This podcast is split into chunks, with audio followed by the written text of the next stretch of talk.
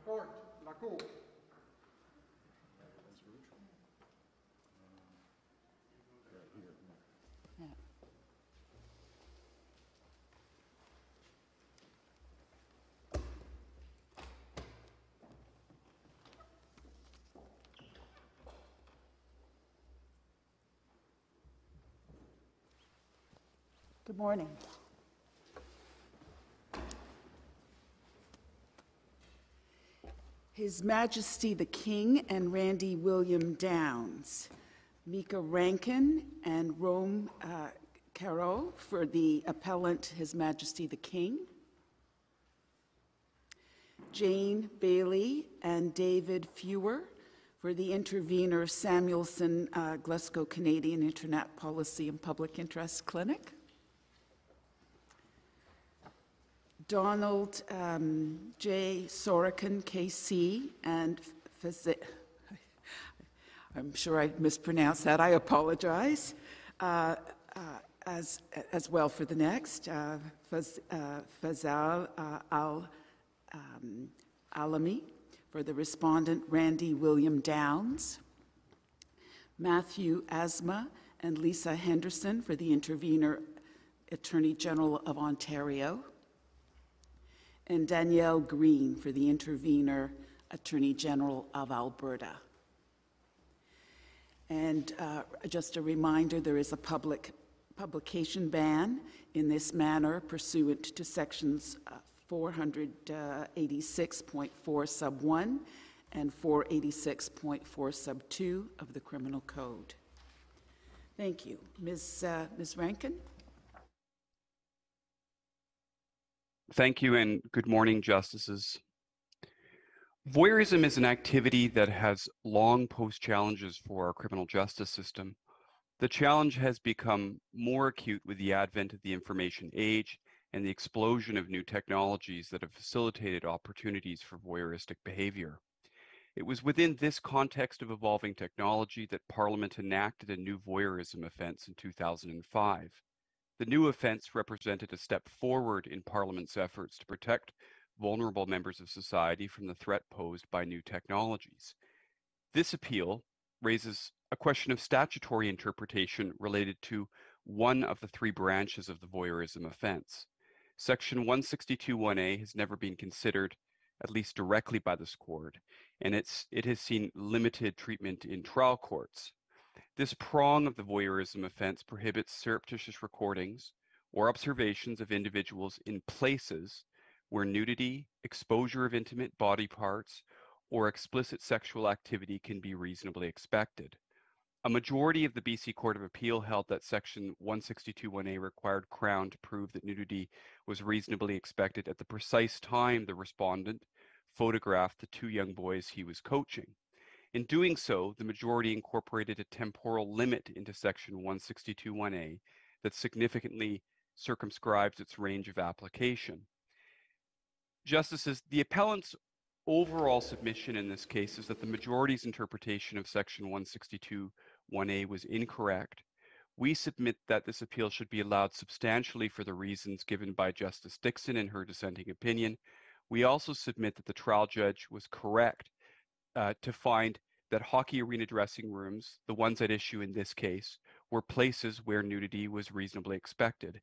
And as Okay, such, I, I get the impression when I read the reasons, actually both the majority and the minority, of watching, I think it's called kabuki, where the, the, the actors are behind a screen and what you see are the images. Perhaps I've mixed it up, but there is a form of Japanese theater which operates that way.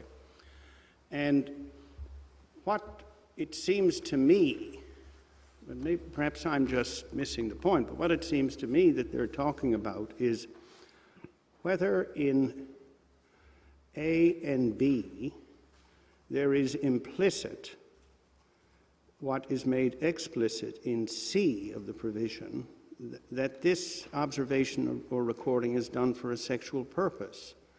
And if, and if it is, then everything comes together. But if it's not done for that purpose, it seems to me everything falls apart. well, in our submission, as I'll come to, we don't, we suggest that it doesn't require a sexual purpose, that Parliament's intention wasn't limited in this case to enacting an offense that was solely directed at sexual purposes. But uh, Justice Rowe, I, I do agree that the language is not on the face of the, the statute itself. And in my submission, it was problematic for the uh, for the majority to incor- or to, to find that it was implied in order to give an effect to an objective which we say didn't animate Parliament's uh, purpose in enacting the offence, or at least it wasn't Parliament's sole purpose. We submit that Parliament had two purposes consistent with the finding of this court in Jarvis. So Well, Jar- Jarvis is, I mean, there are passages that support two purposes. There's passages where the, the purposes seem to be conjoined in Jarvis. Uh, Do you agree with that? I don't agree that they're conjoined in the sense of being intertwined, if I can put it that way. There, I, I would say that it's very clear in, in Jarvis, particularly at paragraph 48, that the court is identifying two specific objectives, and that's consistent with the, the background of the offense itself, going back to the Department of Justice paper that was a consultation paper, where the feedback that was received is that the offense should be conceptualized both as a privacy simpliciter offense and a sexual integrity offense. And it's very clear, I I submit from the parliamentary record that's that's that's reviewed by this court in Jarvis by Chief Justice Wagner, that that uh, Parliament was giving effect to, to these two objectives. Well, So- you know, it's, it's, the, the criminal code has a structure. And I'm kind of one of those structuralists. Some of my colleagues here are pure textualists, as you'll find out throughout this hearing, but I'm more of a structuralist. And Part 5 of the criminal code deals Well, some of us just read text, but, yeah. uh, and stop. Uh, part five of the criminal code is sexual offences. Uh, part six of the code is the protection of privacy. The provision in question is in part five. It's not in part six. Why? And, and Well- which, which, which tells me, which tells me that it's about the protection of sexual integrity, which it, it seems to me implies that this is in, in some way related to uh, viewing persons for a sexual purpose. Well, Justice Rowe, I, I share your enthusiasm for structure, but I don't, I, I, I respectfully suggest that the criminal code is not always coherent in the way it organizes uh, it, its, uh, its offenses under the code. And certainly, voyeurism, at least two of the branches of the voyeur, voyeurism offense under subsection B and C are clearly directed at sexual integrity. But our submission is subsection A need not be uh, solely directed at sexual integrity. The Can- gravamen Mr. of that branch. Mr. Rankin, I'm just looking at A and the way the place is described. It's not any place. It's not any place where someone has a reasonable expectation of privacy. It is a place that is directly linked to a reasonable expectation of nudity, of uh, sexual activity. It is, it is a place where there's a reasonable expectation that there's a risk to the sexual integrity or sexual purpose. What do we make of the way in which the place is described? How does that assist us in terms of, of the purpose of the provision? Well, we say the reason why that language is why, why nudity, uh, exposure of intimate body parts, and uh, explicit sexu- uh, sexual activity are identified is because it's a means of identifying uh, locations, places where there is a high expectation of privacy. In other words, it's a, to, to borrow from the submissions of the intervening Attorney General of Ontario, we say this is a principled and normative way of identifying high privacy locations. So it certainly would have been possible for the for Parliament to adopt a structure similar to 161 of the, the Criminal Code and list a series of offenses. There's some ba- or, or, not offenses, but of, of places where uh, heightened privacy expectations can be found. But instead, what, what Parliament did was use a mechanism, association with nudity, to identify areas where it, it is clear there's a high expectation of privacy. So, bedrooms, bathrooms, change rooms and so forth. Mr. Mr. Mr. Rankin. Rankin, what, how do you, what do, sorry. d- Go um, ahead. Go ahead. Thank you. The, the, the, um, what do you make of the dissenting judge's allusion in paragraph 82 to child pornography here? It is important for a contextual and purposive analysis of section 162-1A to note that photographs or videos of children in various states of undress can amount to child pornography, which interestingly not, not at ones with what the, how the trial judge described things. Is that, is that of any relevance in, in, in understanding the, the twin purposes of 162 1A? Is it, or is this an irrelevant comment? Is this an obiter comment? I would just, I, I, uh, Justice Kasirer, I, I would describe it as an obiter comment. I don't think it's relevant. I don't think it's, it's not written in the context of describing what the purposes of the offense, but merely to observe that the absence of nudity doesn't necessarily mean that, uh, that, that an image doesn't uh, interfere with sexual integrity. But, But, let, but we, sub- but let me give you an example to try to bring this out. I mean, uh, you've got next door neighbors, and they've got a new pool, right? And there's there are young children who are in the bathing costume, right?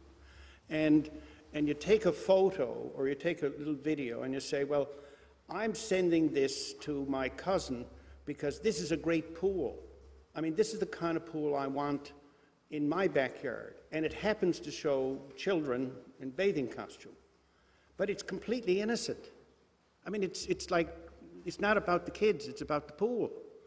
Versus someone who has an attraction towards children, which is problematic, and makes the video and stores it for the purpose of later gratification, shall we say. It's, the actus reus is the same. But what's different is the purpose. And, and, and I, I, I find it hard to give effect to these provisions in a kind of a sterile way, which is, which is detached from that. Well, in, in, this, in the fact pattern that, that, that you posit, Justice Rowe, it may or may not be child pornography. Certainly, if it was a case where someone was using a zoom lens, like in Rudiger, which is a case that this uh, of Justice Voith in British Columbia that's discussed in, in Jarvis, if you're zooming in on the body parts of the individual, of a, the genitals of a child, that may well make it uh, child pornography. And I agree with you that, that mens rea is relevant. Mens rea is what combs out from uh, what might, otherwise be a broad offense or broadly captured conduct and ensures that it's uh, connected with Parliament's purpose. So uh, I think that's common to, to, to many offenses. In this, in this uh, with respect to this offense, we submit that it's not that it's not simply a, a sexual purpose that has been targeted. So, uh, for example, I would point to a case like Trinchi from the Ontario Court of Appeal that discusses uh, uh, the Parliament's object of protecting places and said that it would capture an individual who was trying on hats in a change room because a change room is a place where privacy is heightened, where it's expected, provided nudity is reasonably expected in a particular change room. Well, isn't that the point? That it's the risk of intruding on sexual integrity, and perhaps to bridge the point that uh, Justice Karakatsanis has made and the point that Justice Rowe makes, it isn't privacy at large that's targeted by subsection A. Um, one could be taking a tape recorder and recording the, the discussions or the, the noise inside the changing room. That would, in some sense, be an intrusion on privacy, but it wouldn't be what's targeted by subsection 162.1a. It is the, it is the, it isn't all privacy interests that are targeted. It is a privacy interest that is specifically targeted with the risk of intruding on sexual integrity.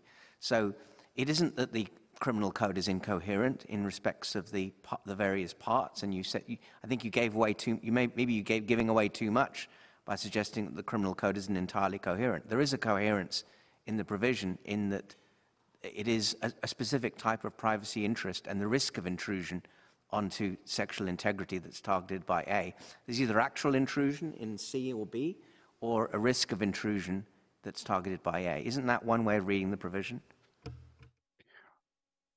Uh, I, I suppose I, it, it, the- the provision, I, I think on, in a given case, it may well be that sexual integrity and privacy are uh, interlinked, that the objectives are complementary. But my point simply is that there, if the offense were to apply to situations where there is simply privacy that's intruded upon or infringed upon, that that would be consistent with Parliament's objectives. And returning to uh, returning to the legislative record, that's exactly what Parliament stated, at least uh, um, uh, Martin Cauchon, when he was Minister of Justice and Attorney General, in the parliamentary record that's quoted in our materials, said specifically that it's not just a sexual integrity offense, but one that is also targeted at intrusions into privacy. And so I would suggest to you that often the two uh, objectives overlap or engaged, particularly when we're dealing with something like a bathroom or a change room or a location of that nature, but they need not, is simply my point. So are you saying then that uh, uh, to the extent that uh, uh, this accused uh, took pictures of uh, the children with their medals in the changing room, if one of the children didn't um, agree to that or hadn't consented, that there'd be a voyeurism offense? If, if the respondent took pictures surreptitiously in a change room, it wouldn't matter what the nature of the activity was of the subject inside of the photo, because what the offense does is it prohibits taking pictures in locations where there is, uh, where nudity is reasonably expected. So it's, it's really irrelevant in my submission as to the nature of the activity that the subject of the photograph is is engaged in because it prohibits photos in places and and yes i say it's because those places are places where there are risks associated with uh, intrusions into into privacy that that may be of a sexual nature Can- but it Sorry, oh, sorry, finish No. your thought. I, I just wanted to follow up with a, qu- a question on, just on what you're, what you're saying. Go, uh, no no please uh, justice Kasirer, go ahead well, I, I, I- can, what about the indictment, the way the indictment is framed? And, and I'm thinking, count one, that, that the, Mr. Downs did unlawfully observe or record children under the age of 16 where the children were in a place in which they could reasonably, reasonably have been expected to be nude, contrary to 161, 162 1A. Was that, was that a mistaken drafting of the indictment, the "they"? Well, I, I, I don't know if I could say a, a mistake or not, but this was an issue that was addressed at the outset of trial. The uh, respondent's trial Uh, counsel brought what I would describe as an application for particulars, and Crown explained at that point in time that Crown's position was that it that the observations need not have been of, or, or pardon me, the expectations didn't didn't require that the the complainants themselves be expected to be nude. So I suppose in some way, yes, I, I guess the answer is that the indictment need not have particularized it, and to the extent that was an issue, it was clarified at the outset what Crown's position was. And Crown's position was, in fact, Crown was very clear that the complainants, that there would not be evidence that the complainants themselves would undress uh, um, and shower and become nude and so that it was based upon the expectations that other persons and potentially other hockey players who were young hockey players would be nude. Or a person, as the, as six- 162 1A says, right? Not the, not the person Yes. necessarily, the a, Yes. a person. I guess that's the key point. And when you're talking about sexual integrity and the purpose of the statute, that a person f- looms, does it not? It's, it's, it's still. Yes. Sorry, go We, on. we uh, uh, pardon me if I'm if I'm interrupting you, Justice Justice Kasirer, but we say that it is significant that the code says a person uses an indefinite article in describing the reasonable expectations of the person who is nude or engaged in explicit activity and so forth. And the, the trial judge, in her reasons, discussed this at paragraph 205 and 207 in addressing what was the position of the respondent at trial. And, and the respondent's position was that it ha- that the complainants themselves had to be reasonably expected to be nude, and that was rejected, we say, properly by the trial judge. But but in our submission, it's important that Parliament used an indefinite article because it creates an objective standard and because it focuses on the general functions of the place according to, to, to, to not simply the users, the subjects of the photographs, but to potentially many categories of users who may be in that location at a given time on a given day. So returning to that, that's I, I in terms of what I wanted to address in my submission, I, I wanted to begin with the text uh, to make a point that I've just made, and then turn to um, a question of the, the methodology and finally to the constitutional challenge that's been raised in this case. I've made one point about the text already, um, just in responding to your question, Justice Kasirer. another point that we think is important with respect to the text is, of course, that it doesn't contain any kind of express temporal limit.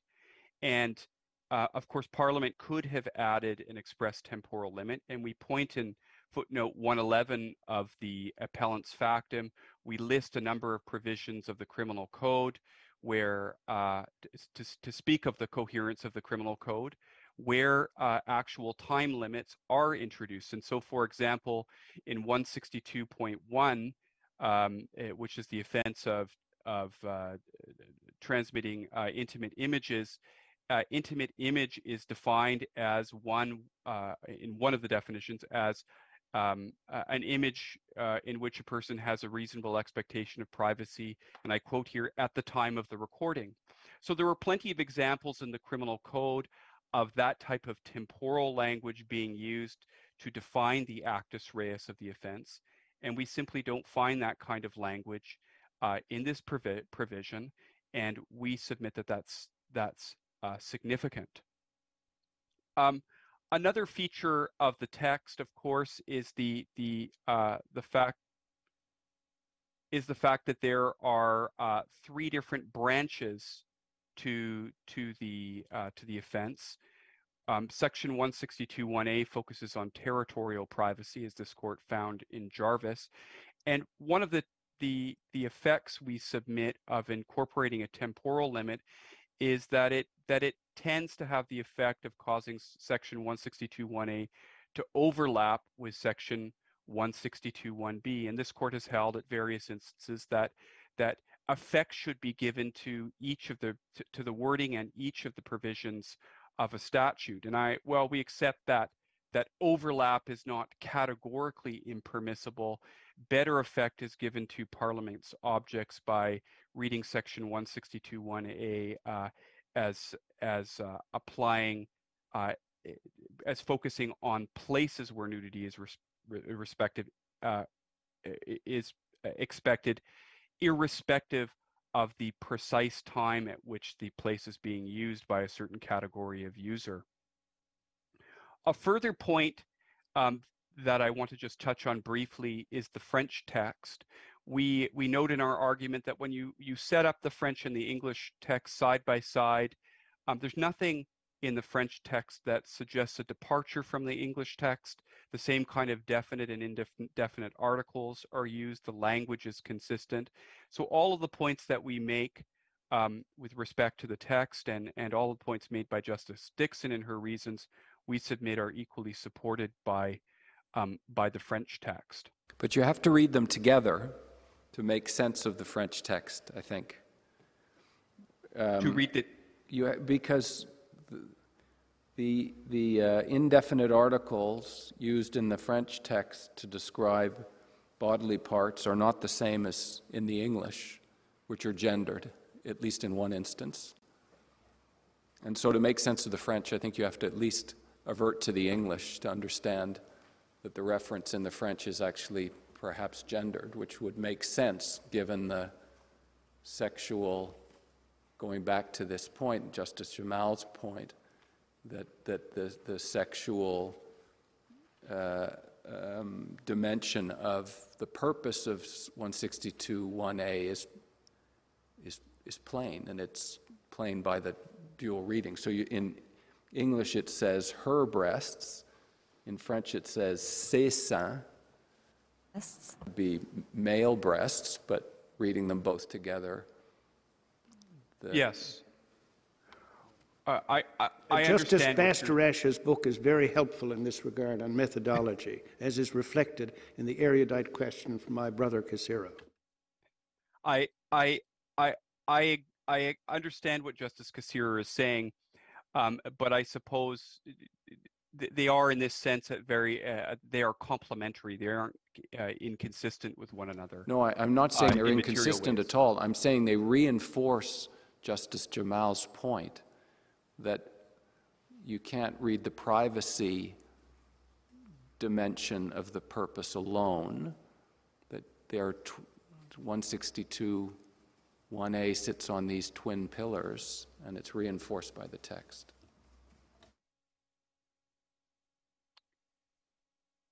Um, yes. So returning, I I, I understand you, uh, what you're saying, Justice Kasirer. Um, returning to to uh, my submission, I want to to touch on this question of of purpose again. Um, and I've this already. We we submit that there that an error in the majority's reasoning is that relies upon a misidentification of the purpose of the voyeurism offense, and this perhaps bring us brings us back to this very question of whether it's it's uh, limited to sexual integrity or not. We say that Parliament was trying to give effect to two objectives. Now, it may be that the objective of privacy um, does is is influenced by the presence of the second objective, but it's not overwhelmed by it.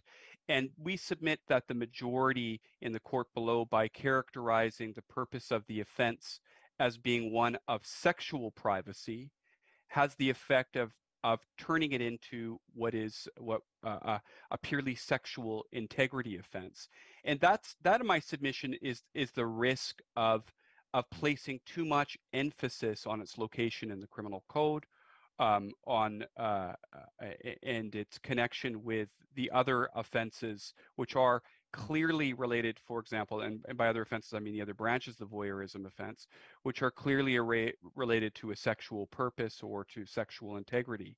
We submit that the gravamen of section 162.1a is to focus on uh, is to focus on privacy and to focus on the the first of the two objectives that's identified in by this court. But Can I uh, ask you this? I mean, I'm looking at 61-1A, and it's, it is, um, we're talking about uh, reasonable expectation of privacy always for all of A, B, and C. But it's not everywhere where you have a reasonable expectation of privacy. Privacy is protected only in the places that are described in A. And those places are places where a person can reasonably be expected to be nude. Do we, do, do you agree that it's not privacy at large, that it's privacy that's restricted to these kinds of places? Yes, I, I do accept that it's privacy that's restricted to these kinds of places, but it's because those kinds of places are places where people have a high expectation of privacy, and not exclusively because they are nude. Right. In fact, the section doesn't even require that the subject be nude. Exactly, quite, quite the opposite. In Right. fact, So that, so that protect, that person's privacy interest may have nothing to do with whatsoever with, with sexual integrity. well, yes, I, I, I think that, but but the fact that they, the Do you, do you agree, they do you agree with that? I, I, I do agree with that. Okay, thank you. I do agree with that, and I think, for example, I'd point to the the Trinchi decision from the Ontario Court of Appeal. The reason why those those locations are identified is because they are uh, locations where we have a heightened expectation of privacy. But somebody could be in the bathrooms checking if they have something in their teeth or something of that nature. My submission is that's a location where they have a heightened expectation of privacy. That that and that this is the structure that that um, Parliament has chosen to identify to differentiate amongst the myriad of places where a heightened expectation of privacy of places uh, could be found in places. This is the mechanism that that that uh, Parliament has used to differentiate amongst those places. In the very brief time I have, I want to touch on the constitutional issue um, raised by the respondent. Um, my my my response to that constitutional issue first is that this court ought not to consider it. Um, I say respectfully that it's a kind of fallback position, and this is not one of these uh, those rare cases when a new constitutional issue should be considered.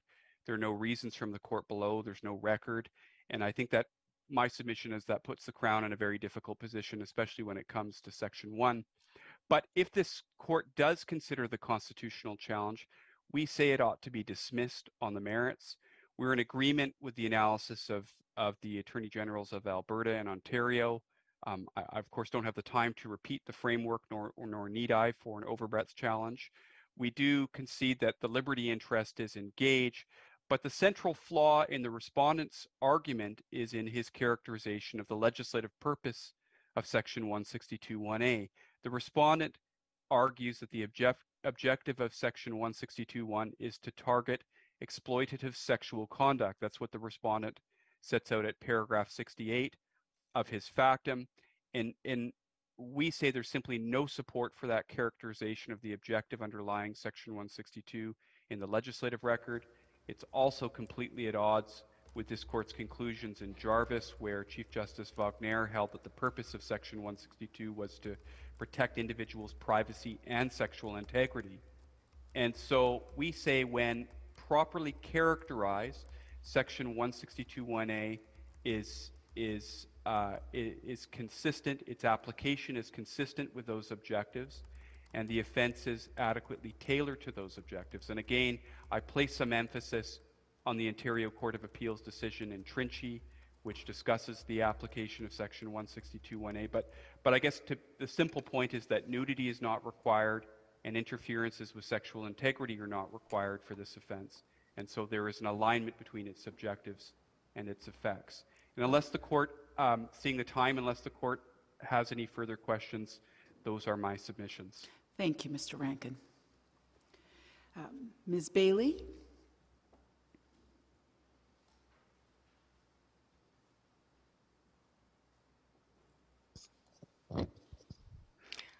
Thank you. Thank you. Um, uh, SIPC um, takes a position that a non-time constrained interpretation of the place provision in 162.1a both uh, accords with the words of the provision um, as as detailed by my my friend from the Attorney General BC, um, but is also um, consistent with this court's equality-focused sexual integrity approach to sexual violence, and to to I think respond to many of the questions that were that were raised um, by uh, the court.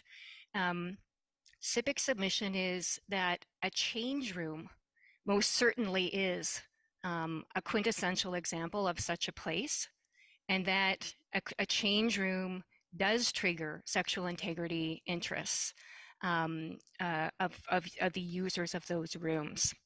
Um, so we have a condensed book. Um, our, our first submission, you will see um, we have five bullet points. I think in light of the questions, I would like to focus on, um, on just three of those. Um, the second bullet point being that um, the non-time constrained interpretation reflects change room's main purpose to provide private spaces to undress, which does safeguard sacrosanct bodily and sexual integrity interests that this court recognized in Jarvis.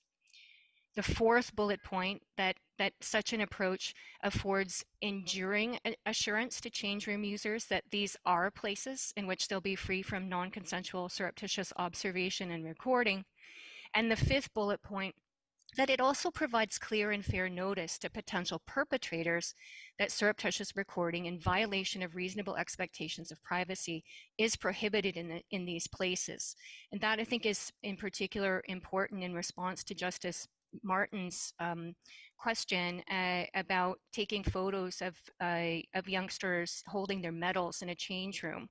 because of course it's important to note that we don't get to section A until we've already reached a conclusion that there there there was a reasonable expectation of privacy, which which this court provided a very um, a detailed contextual approach to, to determining, which also included um, location um, and purpose. Our, our second submission, which is found at point B of our Could I ask you book, to, on the first point then, the, the, you would characterize the uh, intrusion uh, on privacy as being an intrusion on sexual integrity, even if the person isn't nude. You would characterize it that way.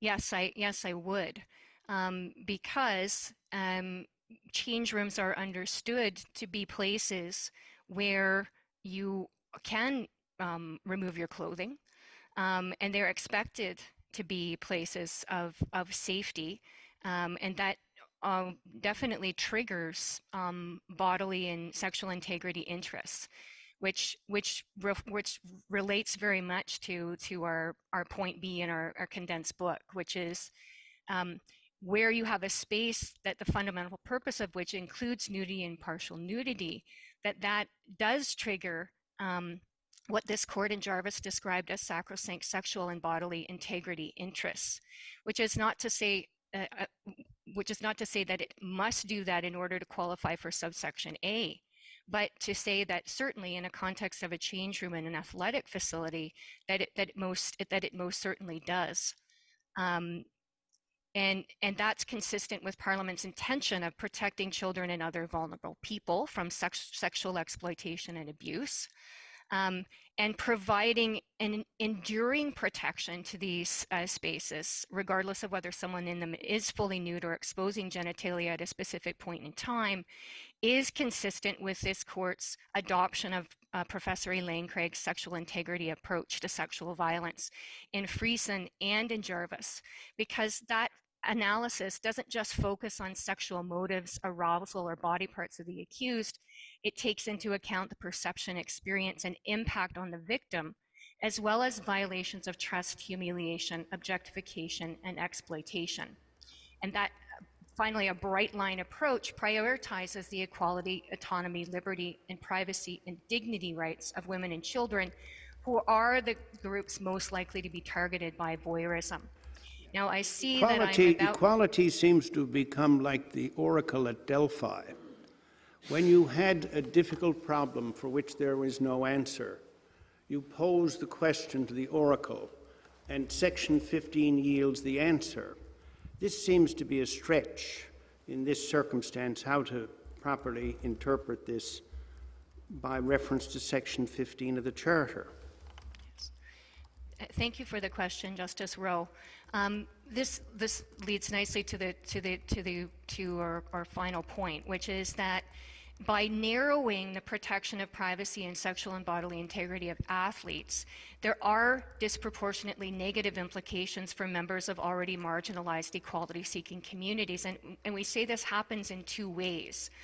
First, because the narrowed protection exacerbates the urgent problem of sexual abuse in sports, which already disproportionately affects the rights of women, girl, LGBTQ, plus, and disabled athletes. But secondly, because the, the time constrained approach provides an unequal protection of the bodily and sexual integrity and privacy rights of members of certain equality seeking communities um, who may be less likely to remove all of their clothing or expose their genitals in a change room due in part to pre-existing systemic discrimination that leaves them already feeling unsafe in those spaces. So for example, where members of these such communities are the only users of a change room at the time of a recording, the majority's narrowed approach would presumably lead to the conclusion that the change room at that moment is not a place within the meaning of the provision. And so this group, Uh, as a group, their sexual and bodily integrity and privacy rights, as they experience and understand them, are not are less protected than members of majority communities who feel safe completely removing all of their clothing. And secondly, if, if these equality seeking community members are not the only users of a change room at the moment of a recording, the, their sexual and bodily integrity and privacy rights under a time constrained approach aren't protected in their own right, but instead depend on the presence of members of majority communities who feel fully safe to disrobe. And for, for these reasons, we suggest that equality very much is implicated um, by the time constrained approach that is, that, that is Thank you. adopted by the majority. Thank you very much. Thank you. Your time is up.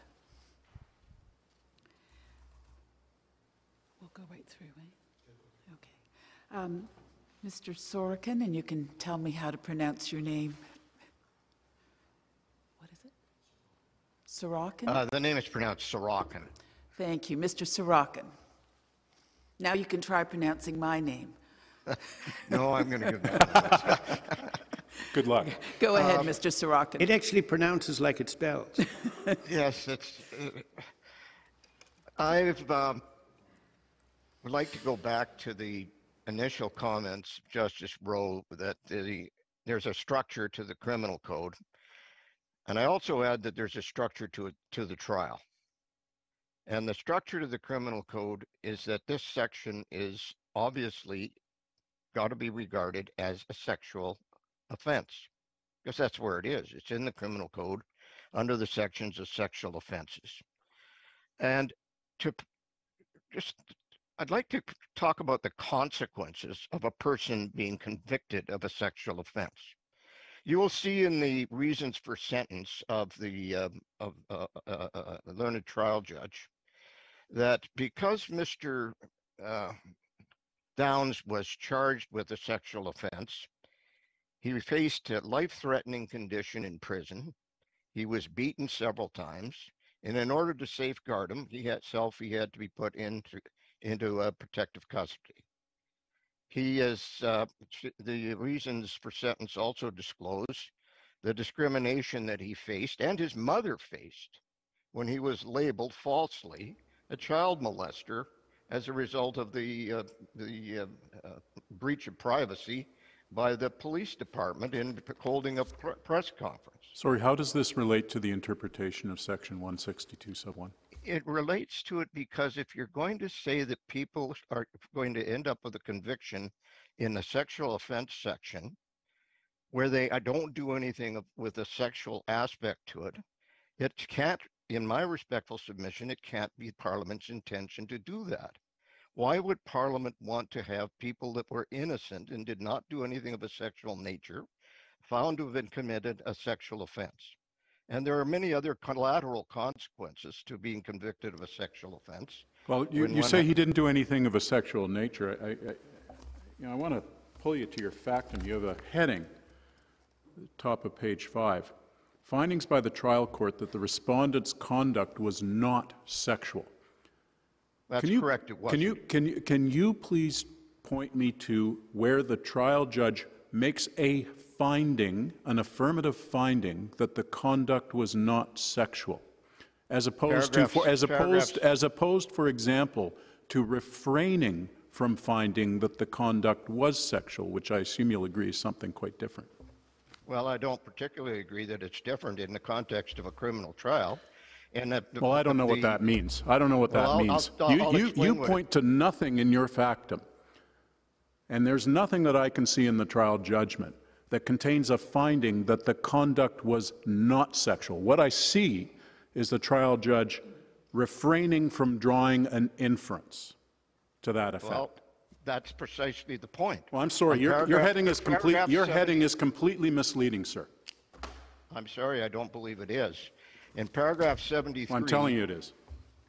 Well, I guess I'm bound by a ruling then, but paragraph 73 of the sentencing uh, submission, uh, decision of the trial judge, she states, and I'm quoting, it's in, uh, it's in the uh, condensed book. Yeah, I see it.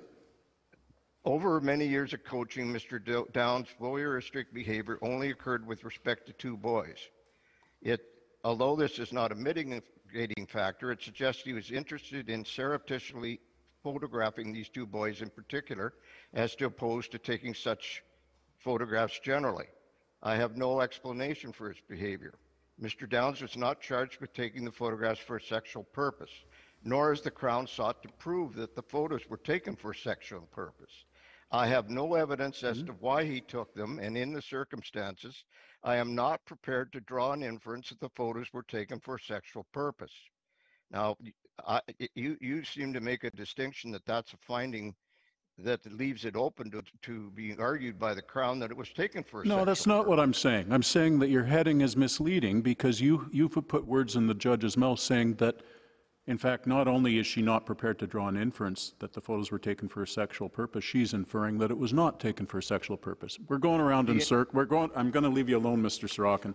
Well, But I, I, I don't thought want your to, I fact don't was want to back completely off misleading this because the whole, the whole sentencing provision was based upon, if you look at the, at the, s- uh, the sentencing decisions, went off on this discussion because the Crown had introduced pre-sentence reports that said it was for, on the basis of a sexual purpose. And the trial judge rejected that. It's implicit in her rejection of that, that she found that it was not for a sexual purpose. And there's not, and I don't, I don't know that the Crown is, i- i- i- is even here alleging that it was for a sexual purpose. But uh, in, in my respectful submission, there is, there, there, is nothing to suggest that this accused acted with a sexual purpose or in any, or was in any way motivated sexually in the taking of these photographs. Is it a, is it a, a sexual offence if Parliament says that uh, an accused who uh, uh, willfully runs the risk of intruding on sexual privacy is an offence? Is that, is that a, is that a sexual offence if that's what Parliament says? That's, it's, it's in the section that's, that's, that's headed sexual offenses, part five.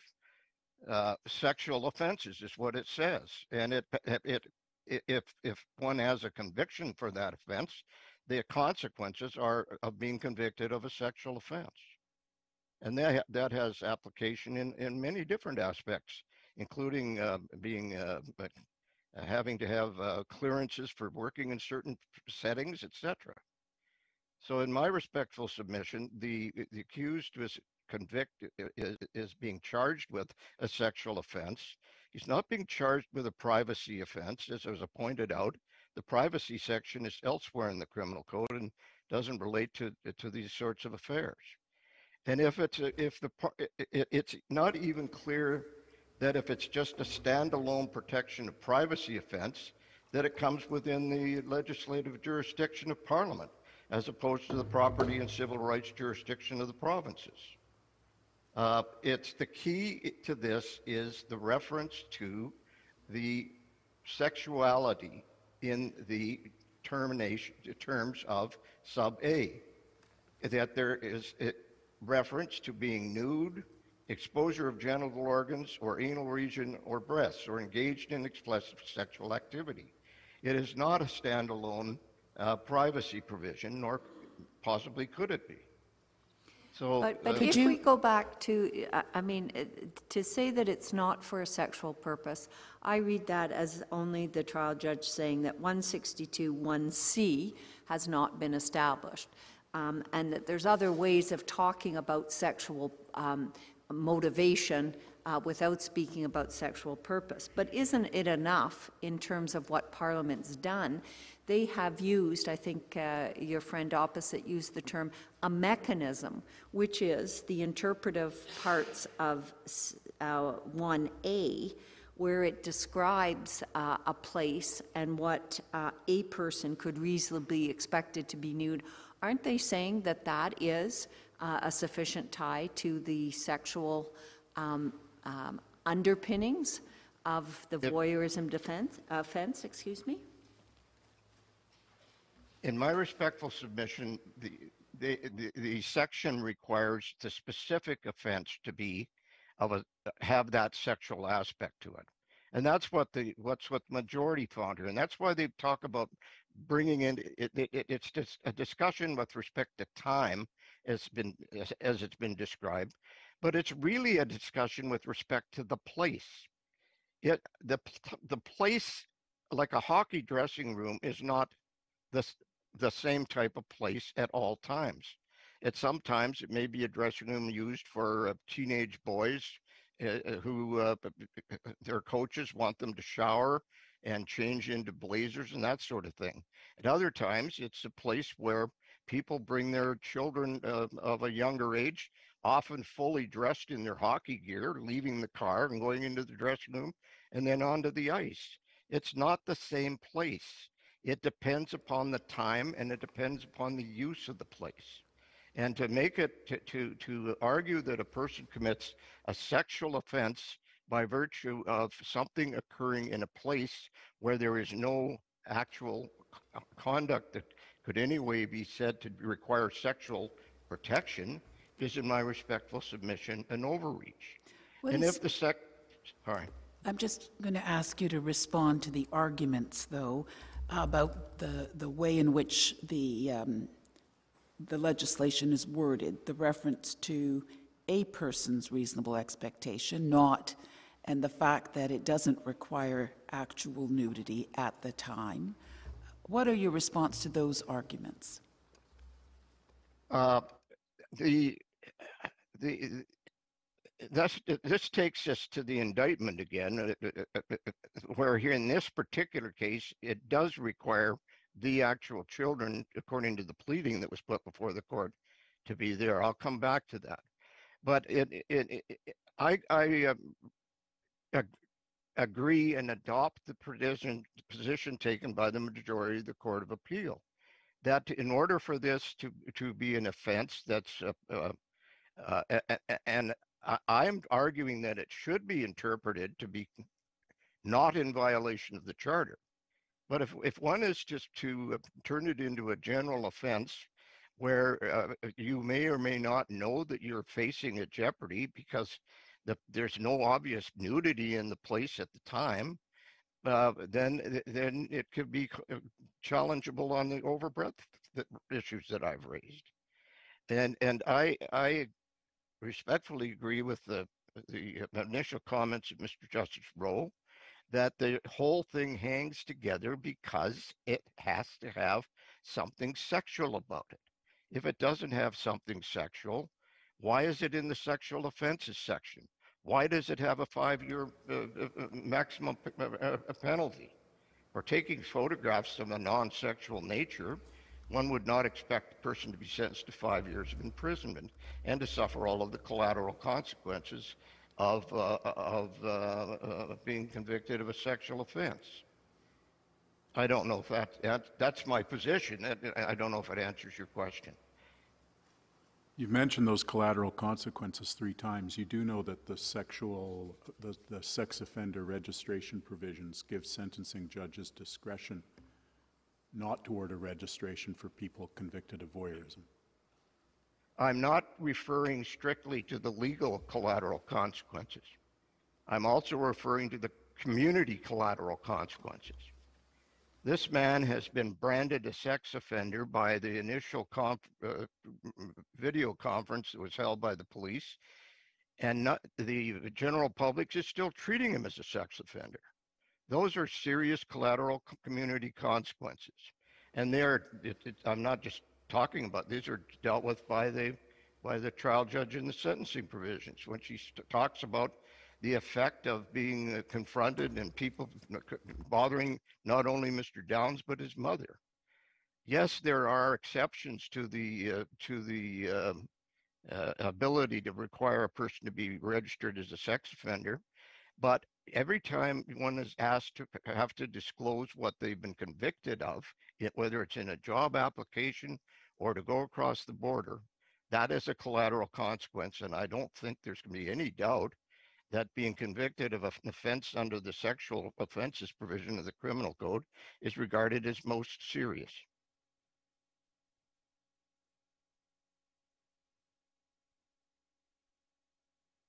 Now, uh, I, I've uh, had, I guess some issue has been taken with respect to the, to, to my statement that, that, that the uh, accused was not uh, committing a sexual offense. Uh, I believe it's implicit in the, in the uh, reasons for judgment of the learned trial judge, or, or the, the reasons for sentencing, that she rejected the Crown submission to be sentenced on that basis. The Crown never appealed that, that uh, determination of the trial judge. It was left uh, unchallenged by the Crown. And, uh, uh, and now I, uh, uh, I, I, I don't believe it's an appropriate time for the Crown to challenge that, given the position they've taken. But they're not challenging that. What they're saying is that sub A doesn't require the, the, the sexual purpose that's defined in the basket uh, clause of, of sub C. And they're saying that as long as it is in a place in which a person can reasonably be expected to be nude, et cetera, that that is a sufficient um, mechanism or proxy for uh, sexual underpinning or motivation that brings it within the sexual offenses and brings it within the one of the purposes that Jarvis says this uh, um, this uh, provision has. So, But we're getting to the, we're getting back to the, to the issue of the place again. And uh, uh, what I- he was convicted of. So he was convicted under a, a section that reads in a particular way and was not convicted under another section that reads in a different way. And it's the, there's been some, this has been addressed by suggesting that the majority is requiring that there be an additional, additional requirement of, of uh, uh, the temporal requirement. But in my respectful submission, what the majority is doing is, is analyzing whether the place at the time of the offense was a place where there would be a reasonable expectation of privacy. And I submit that the Court of Appeal did not read in additional language. It simply interpreted the word place to include a temporal consideration. And the temporal consideration was because the place was, is not a constant. It's not a toilet. It's not a shower. It's a dressing room. So, so are we, are we doubling up on the reasonable expectation of privacy analysis that the preamble kind of contemplates? Are, are we doing this at two different places in the same provision? Well, I, I d- I don't know that, what- that we're doing that, but what we're doing is saying that in order to come within the definition of a place where there's a reasonable uh, expectation of nudity, etc., one has to consider whether the place at that time or in that use is such a place. So I think, you- I think your answer is yes. Let me ask you, are, are, are are you going to speak to this um, charter challenge of yours?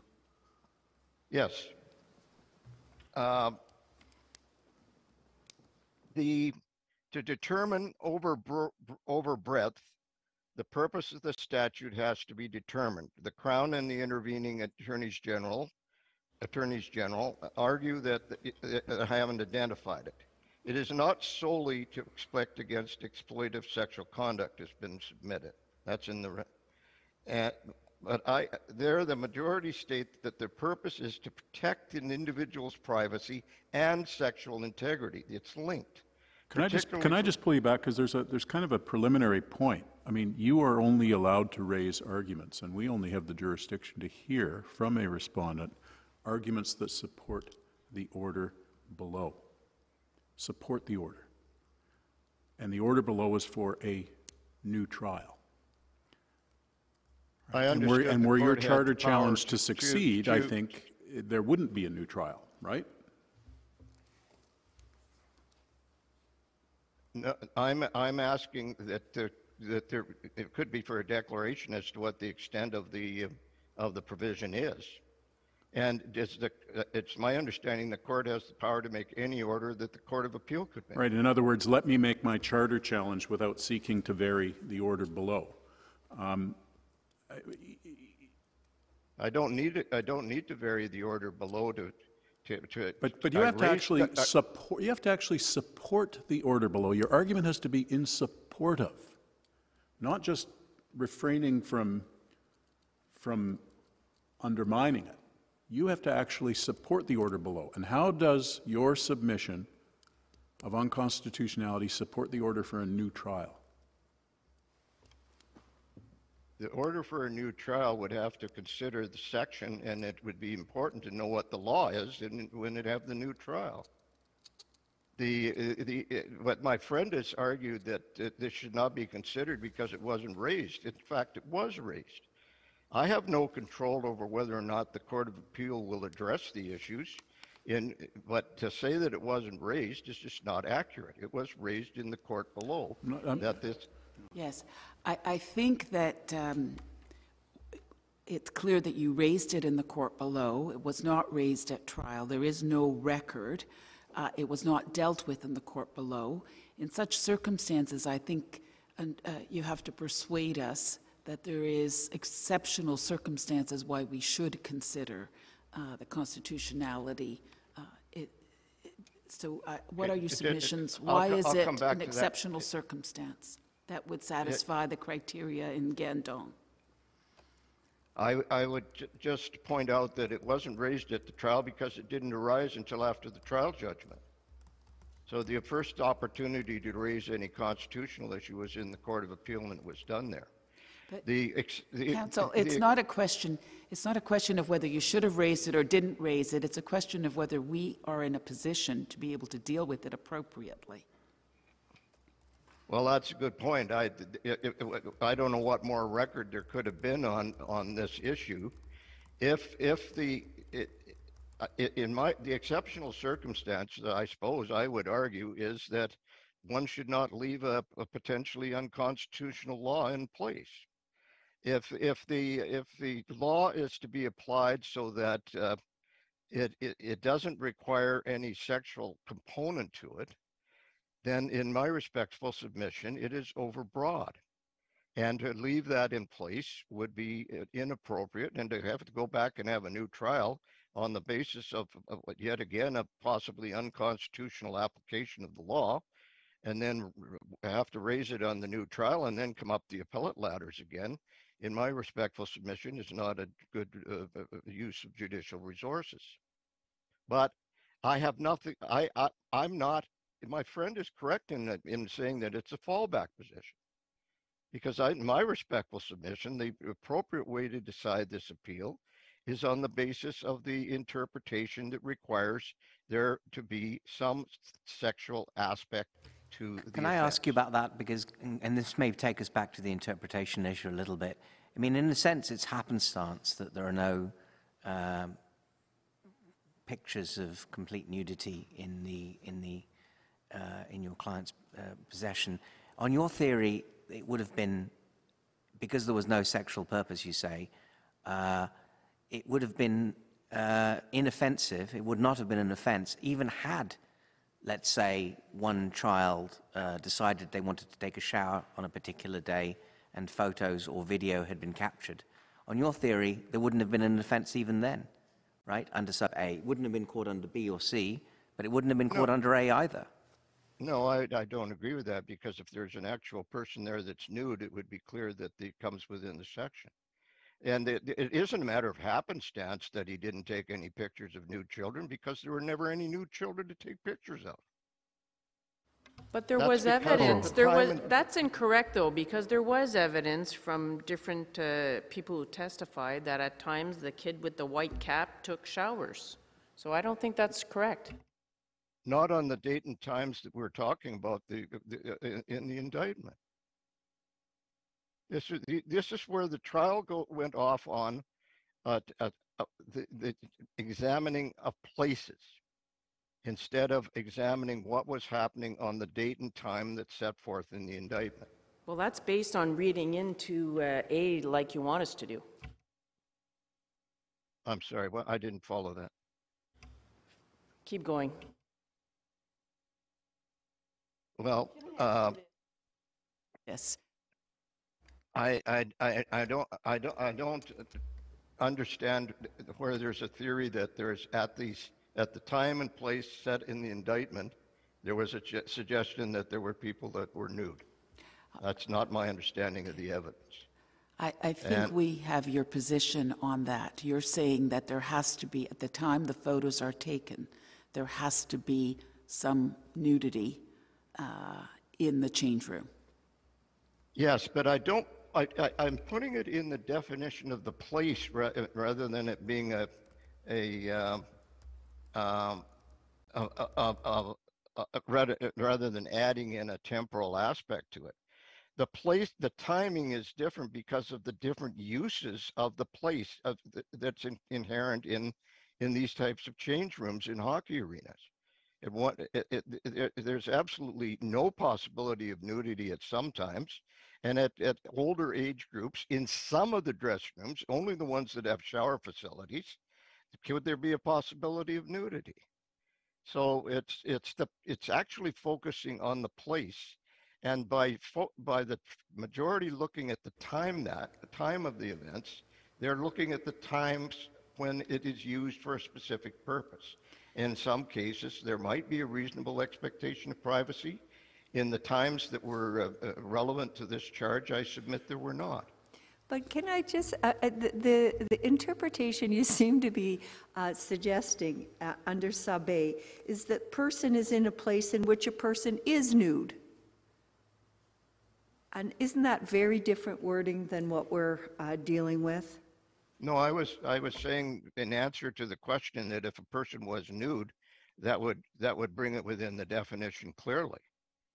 But But I'm saying that the way that you're suggesting we read it is to, in effect, rewrite the section in the way that I've suggested, that they have to be nude when the photo is taken um, for, um, before this subsection is met. I'm I'm not looking at the actual people being nude. I'm going back to the wording of the section that relates to the expectation uh, can reasonably expect it to be nude. If they're not in a place where they could reasonably expect it to be nude because of the the use at that particular time or by that particular grouping, then they don't come within subsection A.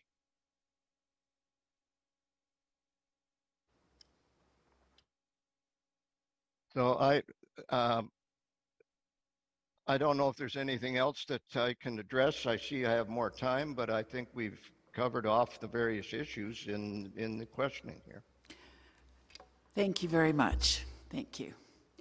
Um, Matthew Asma for the Attorney General of Ontario. Good morning. Thank you. Uh, Ontario is here in support of the constitutionality of the legislation if you should reach that issue. We agree with the appellant, British Columbia's uh, Crown, and with the intervener from Alberta about legislative purpose. We say the purpose of voyeurism is both about protecting violations of sexual integrity and about uh, preventing violations of privacy. And we submit the offense is not overbroad. I understand uh, my counterpart in Alberta will be addressing the overbreadth argument, and my oral submission is uh, intended to focus on our alternative argument about Section 1 of the Charter. Uh, I've got kind of two themes. One is to present the best argument I can on this record, but um, the other kind of current of my submissions is that the record is inadequate, and um, in my submission, you should not decide the constitutional issue. Um, but that said, if you do reach that issue, uh, my submission is that uh, despite whatever overbreadth you might find, the section's justified in a free and democratic society and should be upheld. So my first point is to ask you to consider the rights of the victims of voyeurism. We know from this court's recent decision in Brown dealing with uh, section 33.1 of the criminal code, uh, this court clarified that victims' rights are not relevant under section 7, but are a proper consideration under section 1. Uh, by the way, the citations I- I'm mentioning are all uh, given in my factum starting at, at page 16 in my factum. So when you consider the victims of voyeurism, as I submit you must under section 1, um, I ask you to understand that voyeurism is a gendered crime. Uh, we, we know from the consultation paper from 2002, which has been referred to already, that um, that that paper suggests that most perpetrators of voyeurism are men and most victims are women and children. Now, I, I want to be precise though. What the consultation paper actually says is that many voyeurs are also sexual offenders and that most sex offenders are men while most victims of sex offenses are women and children. I would like to be able to point to evidence uh, that would be before you that would establish that voyeurs are predominantly men, victims are largely women and children. Uh, I am disadvantaged on, on, that issue because of the state of this record, as you appreciate. Had this been litigated at trial, I expect that recent criminological statistics could have been presented uh, to make that point more clearly. y- you will see in the reported decisions about this offense that it's exceedingly rare to find any accused other than a man uh, charged with voyeurism, and the vast majority of victims are women uh, or girls or boys. And so my point here is that the impugned provision um, helps advance equality rights by enhancing protection for vulnerable victims, which I suggest is a pressing and substantial uh, legislative purpose. I ask you also to consider that developing technology exacerbates the problem of voyeurism. Before the age of low cost digital technologies like tiny cameras, uh, rapid distribution through the internet, before that uh, you know, became widespread, voyeurs usually needed to physically trespass, and consequently they could be charged with offenses addressing the trespass. And we know from the legislative history here that Parliament determined that those offenses were no longer up to the task. The old menu of charging options like break and enter or prowl by night could not address digital intrusions. And my submission is that that societal fact, that problem has not improved over the last 20 years. I, again, I would like to have more evidence that could uh, persuade you of that. But I do suggest that this court has already spoken to that point. In 2017, in the case of Douez versus Facebook, uh, about, of course, a different legal issue, but this court observed, I quote, that the growth of the internet, virtually timeless with pervasive reach, has exacerbated the potential harm that may flow from incursions to a person's privacy interests. And I submit that, that those concerns about invasions uh, through new technology have only grown in the last two decades since Parliament turned its mind to this issue. Yeah. Um, While there, so while there were differences clearly in Jarvis, I think there was factual common ground that um, what had happened is exactly what you've indicated. There, there had to be changes in the uh, criminal code to reflect the fact that in earlier days, you had to enter onto somebody's property to become a voyeur ordinarily, whereas with modern technology, that wasn't needed. And so, uh, I mean, I think that the court has, has accepted that um, fully. That's my reading of Jarvis, anyway. Um, okay, well, uh, if if that's the case, I, I will move on to my next point, which is um, in comparing the uh, the interests of uh, the the victims of this crime. Um, in the weighing test you'll have to apply, you'll have to consider what are the interests on the other side, and um, this court's decision in Sherman Estate uh, observed that protecting privacy um, from publication in that case was a potentially pressing and substantial object objective that weighed against competing interests. And in that case, it was freedom of the press. I, I suggest that if you reach section one, you'll have to address what is the competing interest at stake here. Um, so Ontario's submission is that the the right to be free from intentional, non-consensual, secret observation, which violates an expectation of privacy, that right outweighs whatever weight you might give to a countervailing interest of someone making such, such observations or recordings. So you should ask, what is the legitimate competing interest of uh, people who commit the acts constituting voyeurism? The respondent has not identified such an interest. Ontario submits there is no such legitimate interest. And, and I'd say that in Ontario, there is no legal right to do these acts, even if they were not crimes. Uh, invasion of privacy is now recognized as a common law tort in the law of Ontario. That comes from the 2012 decision of Jones versus Tsige from the Court of Appeal in, in our province, which recognizes the tort of intrusion on seclusion. Um, it's an apt label which certainly includes surreptitious observation or recording that violates an expectation of privacy. Um, so I submit that however you, you look at this, there, there's no legal, there's no, it, however you look at this, the impugn, the charged conduct is illegal. Um, and so I say that whatever competing interest um, is assigned to that, it must be very low. You should also consider whether any charter protected free expression is constrained by this criminal prohibition against voyeuristic observation and recording. Ontario says it, it is not. Remember that an observation of a person which violates their expectation of privacy is not necessarily the crime of voyeurism unless it is also done surreptitiously. So the observer need only seek consent or at least give fair notice of the presence of the camera. And I think this is the answer to the medals in the change room hypothetical. If the coach wants to take pictures of the boys wearing their medals in the change room, all he has to say is, hey, smile for the camera. Then he's not acting surreptitiously.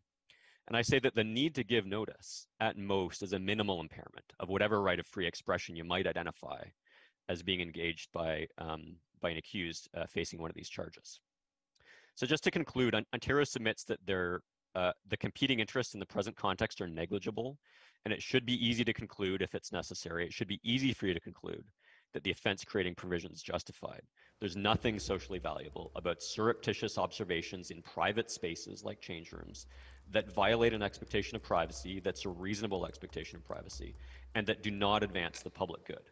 When you look at all of those other elements, um, the, the narrow set of conduct captured by voyeurism is illegal in, in the tort sense. It's not in support of any other charter protected interest.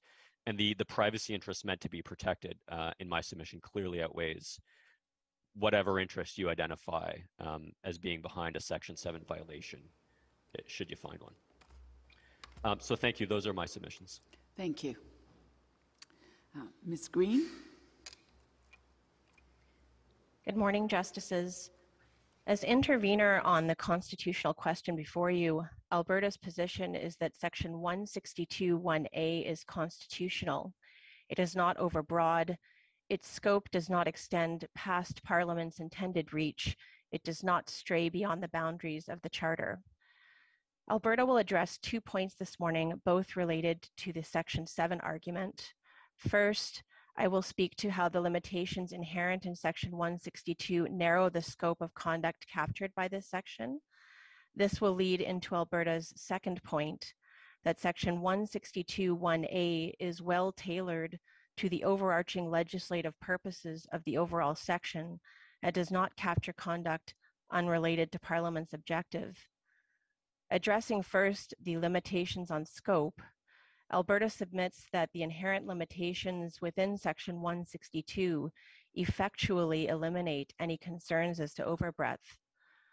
The majority of this court in Sharpe observed that through the qualifications and defenses built into Section 163.1, which was the legislation at question in that case, Parliament restricted the scope of that provision. Even where the conduct in question was properly captured within the section, it was only where the countervailing rights of free expression and public good did not outweigh the risk of harm to children that a conviction would result. Alberta submits that the same reasoning applies in the present case in respect of Section 162.1a. Justice Dickson, for the dissent in the court below, wrote, the harms associated with such exploitative breaches of personal privacy and sexual integrity are serious and may be long lasting. Parliament has chosen to address them by creating three distinct branches of the voyeurism offense.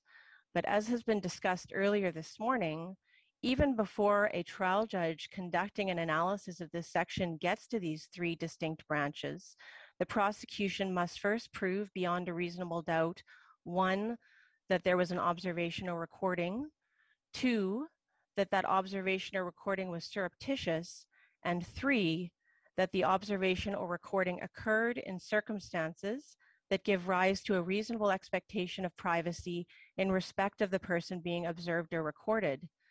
These latter two elements each require a detailed analysis by the trial judge. The element of surreptitiousness requires the Crown to prove an intention on the part of the accused. The element of circumstances that give rise to a reasonable expectation of privacy was addressed by this court in Jarvis and requires careful consideration by a trial judge of a number of factors. Nine were created. It's not an exhaustive list, and none of those are determinative in and of themselves, but they must be considered in determining, or can be, to assist the court whether the prosecution has met its burden regarding this element. It is only if the prosecution satisfies those preconditions that a trial judge can then move on to consider the specific subsection charged, and in this case, subsection A, which requires the prosecution to prove beyond a reasonable doubt that the place where the observation or recording took place is one in which a person can reasonably expect to be nude exposing intimate body parts, or engaged in sexual activity. As both the majority and the minority of this court in Jarvis confirmed, place in this context will encompass mainly those traditionally private or semi-private places. Contrary to the respondent's position, the fact that this is so in Alberta's submission does not render the provision overbroad, nor does it eliminate the need for a further contextual analysis in specific cases. And those cases have been referenced in both our factum as well as the appellant's factum and include cases such as Hamilton uh, out of BC, R and FG out of Ontario, and R and DR out of Saskatchewan. Finally, and further limiting the scope of Section 162, even where the offense of voyeurism is made out, where the defense of public good arises, the prosecution is also required to prove beyond a reasonable doubt that this defense does not apply in a given case. Respectfully, those are the elements of the offense. There are no other elements, and Alberta respectfully submits that there is no requirement for any other elements to be added, for example, a temporal use element, as the concerns of overbreadth raised by the respondent were proactively addressed by Parliament before the legislation was enacted and clarified by this court in Jarvis. I have Moving to, on I have to to tell you, there's a, there's a, con, there's, uh, it, it comes up in various contexts. A concern that I have expressed in, I dealt with in Schrenk, which was uh, human rights legislation. I dealt with sort of obliquely in Jarvis. I write, wrote for the majority and one, the minority in the other. But the, the, the, prob, the concern I have, and I don't think it manifests itself here, is that ill mannered, uncouth, socially unacceptable behavior is properly dealt with by social means as opposed to the criminal law. Now, to some extent, that's a policy question because Parliament can, can do, do pretty much what it likes under the criminal law. But we shouldn't wander in our interpretation of what Parliament has adopted into becoming morally prudish. right? And we should be mindful of a kind of an exploitive or a predatory or a, uh, something which really undermines the, the, the integrity of an individual versus simply saying, well, your conduct is no longer socially acceptable, therefore you were guilty of a criminal offense. It's, it's, a, it's a boundary that has meaning for me. I, I'm not sure it presents itself in a practical way here, but I, I, I note my preoccupation there. Certainly, Justice Rowe, and, that leads very helpfully into Alberta's next point, and that is that the offense is properly tailored to its purpose and does not capture anything uh, that is outside of um, what is captured within the criminal realm here. So Alberta submits in this regard that the wording and structure of section 162.1a are well tailored to the purpose of the legislation and do not capture any unintended or non-criminal consequences or conduct. And as has been briefly addressed this morning as well, prior to the enactment of Section 162, as again both the majority and the minority of this court in Jarvis observed, section sections such as 177 or Section 431D uh, were most often the criminal code offenses charged in respect of acts of voyeurism. So prior to the enactment of Section 162.1a, for example, a stranger hiding behind the door of an arena dressing room taking perhaps the exact same pictures of 12 and 13 year old complainants in their underwear in various states of undress, as were taken in this case, would most likely have been charged with an offense such as Section 431D, mischief. This would have been the case, we respectfully submit, even in more aggravating circumstances, such as the allegations in the present case, where the appellant did not have to hide to take the photographs surreptitiously because of the position he held as a coach and the corresponding trust imbued in him by the complainants and their parents. As both the majority and the minority of this court articulated in Jarvis, the incidental way in which voyeuristic conduct was charged prior to this section was insufficient, insufficient. Parliament recognized that this was so and they enacted Section 162, which in our respectful submission properly criminalizes and captures voyeuristic criminal conduct, conduct that has been acknowledged by this court in Jarvis and by courts across Canada to be intrinsically harmful and exploitative, particularly of those most vulnerable. Alberta submits that unlike the facts before this court in cases such as Appulonappa, where there was conduct that was captured um, outside of the, the criminal realm and what was intended, there are no unintended consequences that arise from a proper application and interpretation of Section 162.1a. There is no morally innocent or non criminal behavior that is at risk of being caught by this provision. Even in those circumstances where the observation or recording captures a person, for example, who is fully clothed in a dressing room where no one else is present or expected to be present, if the preconditions to 162.1a are met, then following the reasoning of the dissent in the court below, that conduct is properly captured by the provision because, and I'm quoting, it is seriously exploitative and personally invasive and is appropriately criminalized as a form of sexual offense. Thank Subject to any questions the court might have, those are my submissions. Thank you, Ms. Green. Thank you. Um, Mr. Sorokin, I would give you five minutes to reply to the admissions, uh, submissions of the attorneys uh, general, uh, if there's anything you wish to add.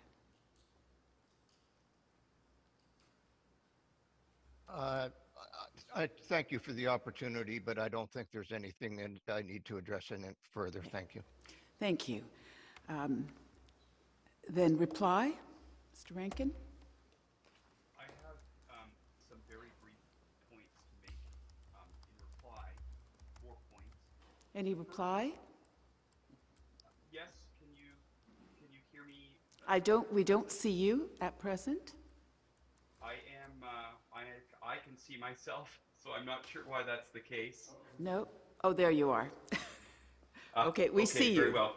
You can see me and hear me now. yes. Very, very well. I was saying I have four very brief points to make um, in reply. The first point that I wanted to make was with respect to the question of collateral consequences. Um, and, and on this point, we just simply note that from an interpretive standpoint, we submit that the, the collateral consequences on, on an individual are not particularly material to interpretation of the statute. There are, of course, general principles of in- interpretation that look uh, to the consequences of the criminal law, which have some bearing, but not collateral consequences, uh, in particular on an individual. But more specifically, um, Justice Brown referred to um, to uh, the collateral consequences from a legal standpoint, and and we do also note that it uh, voyeurism is not a designated offense, a mandatory offense under SOIRA. I also note that it's not an offense that's subject um, to uh, the application of a 161 order, uh, for example, a prohibition order. The second point I want to make just was just to provide a, a very brief reference to Justice Kasirer about you asked about the indictment, and I simply wanted to point to pages uh, 3 to 14 in the transcript, and also in particular page 8 of the transcript, where the Crown, this is at the outset of the trial, indicates that they are not alleging that either uh, of the complainants were uh, were were nude at the time or leading evidence to that effect. So it was very clear from the outset. I just wanted to give you that reference. Also, Justice O'Bonsawin, you you uh, in uh, questioning um, the respondents' counsel, you asked about evidence eh, of nudity in the record, and I simply point out that in our condensed book we have provide provided tabs and highlighting with uh, from the transcript with the evidence related to specifically related to nudity in these particular dressing rooms. The final point uh, and last point that the last point that I'll make um, relates to the charter argument. And uh, Justice Karakatsanis, you you referred to the fact the charter issue was raised in the court below, and my friend said that as well. Uh, I just simply point out that it was a different charter argument that was raised in the court below. It was the charter argument was not that the provision had to be read down to contain an internal um, temporal limit. It was that the uh, chart that the uh, the offense had to be read in effect like the concurring reasons of Justice Rowe in uh, in Jarvis. So it was a different charter argument. It's evolved, and it, it, ultimately that may be immaterial because the Crown's position is that it's not properly uh, before the court, court and ought not to be considered, but I wanted to make that clarification. And unless, Justices, you have any questions, that's all I had to say by way of reply. No, thank you very much, and thank you to all counsel. The court will take the matter under advisement.